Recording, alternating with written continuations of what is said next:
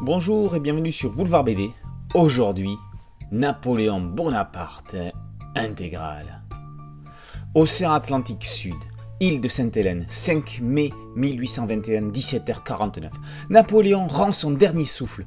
Ses derniers mots furent Mon Dieu et la nation française, française mon fils, tête armée. Une love, son geôlier, déclara devant son lit de mort Messieurs, c'était le plus grand ennemi de l'Angleterre, c'était aussi le mien, mais je lui pardonne tout. À la mort d'un si grand homme, on ne doit éprouver que tristesse et profond regret. Deux siècles plus tard, cet homme admiré et craint fait toujours l'objet d'un culte admiratif chez de nombreuses personnes. Il est vrai que peu d'hommes ont laissé une trace aussi importante que Napoléon Bonaparte dans l'histoire de la pensée politique française. Pour commémorer ce bicentenaire, les éditions Casterman nous proposent de retrouver l'intégrale de l'épopée napoléonienne depuis l'entrée du jeune Napoléon à l'école royale militaire de Brienne en 1779 jusqu'à la chute de l'empereur à Waterloo en 1815 et son décès sur l'île de Sainte-Hélène en 1821.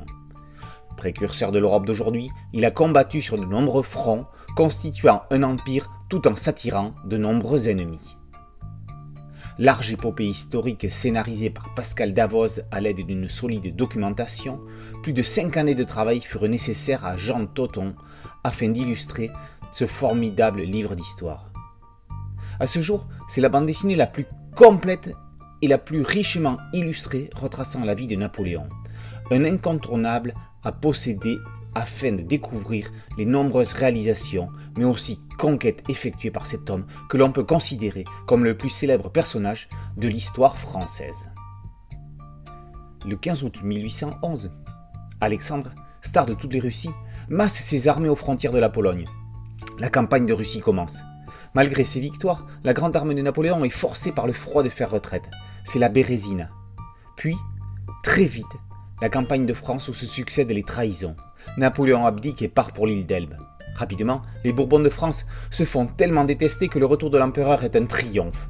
Hélas, l'Angleterre, la Prusse et l'Autriche ne l'acceptent pas. Des milliers d'hommes s'approchent des frontières françaises par la Belgique. C'est la défaite à Waterloo et le départ vers l'exil final. Napoléon Bonaparte, par Pascal Davez et Jean Torton, est paru aux éditions Casterman. Merci à mon ami Alain Aubruge pour cette chronique. Boulevard BD, c'est un podcast audio et une chaîne YouTube. N'oubliez pas de liker, de vous abonner, d'activer la cloche de notification pour être prévenu de nouvelles chroniques. Et surtout, partagez, partagez. A très bientôt sur Boulevard BD. Ciao